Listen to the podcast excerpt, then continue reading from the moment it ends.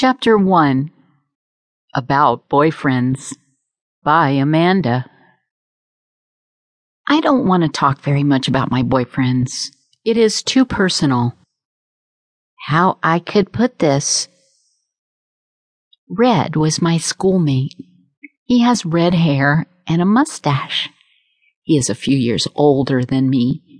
He has Down syndrome. He asked Mom's permission to get engaged. He said, Elaine, I'd like to marry your daughter. He followed up in school. In the classroom, when he got down on one knee and proposed, I said yes. But I thought it was all a joke. Then the whole engagement thing went out of control. I stayed the night at Red's house so we could travel to Special Olympics together. I stayed in his room, but we were in bunk beds. He was like a roommate. Red's mother set us up with a special romantic breakfast. Actually, I think they both did it. It was set up in their kitchen and we had Wheaties by candlelight. Toast was included. We went to the Special Olympics after that, but I let the romance fizzle out. He was a great person, but he was too old for me and too quiet. Todd was five years younger than I was. He was a basketball star and more my type. His nickname was Long Shot. He would pass the ball to me, yelling, Here, Manda! And I caught it and shot it in. I couldn't run because of my bad knees.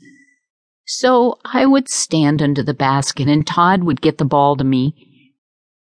He moved down to St. Clair when we were still in school. He did come to my graduation, but I hadn't seen him in years. About Amanda by Nancy. I hope they didn't go through my Drummond Island room, Amanda said. She was sipping her cola, looking up at me over the straw, her navy almond shaped eyes snapping with intelligence. Yes, they did, but I saved all the stuff. You did? Like Mom and Dad's picture? Yes. What about the map?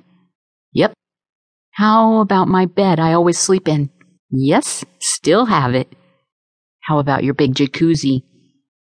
No. Oh. Her expression did not change. She was mulling it over. She had loved the jacuzzi tub. She was little enough to actually swim in it, turning somersaults, her tiny feet waving in the air, her fat bottom rolling gracefully, her white bald head popping out of the water with a toothy beluga smile.